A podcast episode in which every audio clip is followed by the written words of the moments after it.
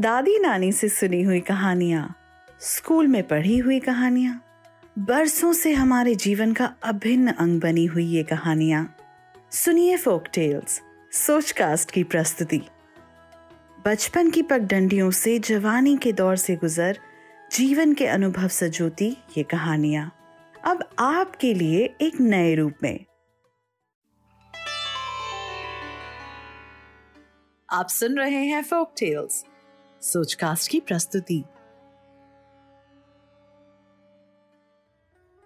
बात उस समय की है, जब मीर उस्मान अली खान हैदराबाद के नवाब थे।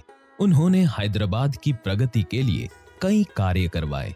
मसलन हैदराबाद उच्च न्यायालय, उस्मानिया विश्वविद्यालय, पुस्तकालय आदि कई शानदार भवनों का निर्माण उनके द्वारा करवाया गया। उनके द्वारा निज़ाम सागर का निर्माण भी करवाया गया। एक तरफ़ वे हैदराबाद के प्रगति कार्यों के लिए मशहूर थे और दूसरी तरफ़ अपनी कंजूसी के लिए। कंजूसी में उनका कोई सानी नहीं था। इतने बड़े निज़ाम होने के बावजूद, धन, दौलत, हीरे, जेवरात की कोई कमी न होने के बावजूद, वे छोटे छोटे खर्च करने के पूर्व घंटों विचार किया करते थे। कपड़े तो तब तक पहनते थे जब तक वे तार तार ना हो जाए। उनके खजाने में बहुमूल्य हीरे मोती, जवाहरात, सोने चांदी का भंडार था। फिर भी उनकी नज़र दूसरों की वस्तुओं पर रहा करती थी और उनकी कोशिश रहती थी कि किसी तरह वह वस्तु वे हथिया ले।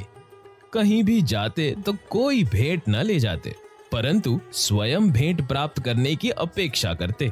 किसी ना किसी तरह कोई ना कोई भेंट लेकर अवश्य लौटते।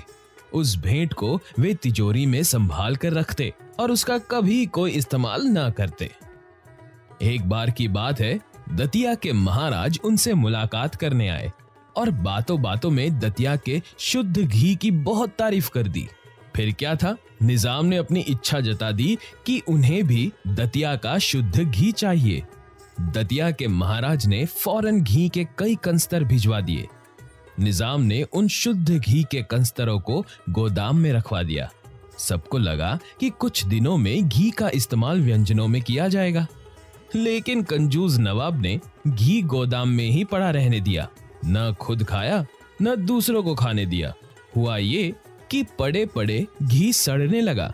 धीरे धीरे सड़े हुए घी की बदबू महल में फैलने लगी। इतनी कि असहन्य हो गई। मजबूर होकर वज़ीर ने ये बात निज़ाम के कानों तक पहुंचाई।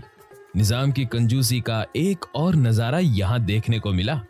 उन्होंने आदेश किया कि इस घी को मंदिरों और बाजारों में बिकवा दिया जाए। वज़ीर परेशान, क्या करते? सड़ा हुआ बदबूदार घी कौन खरीदता? लेकिन निज़ाम को कैसे समझाते?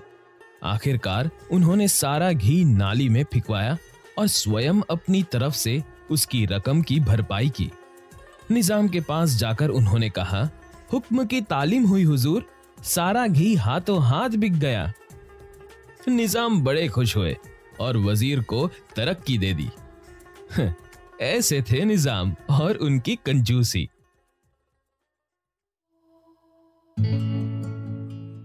सुनिए हर हफ़्ते एक नई फोक टेल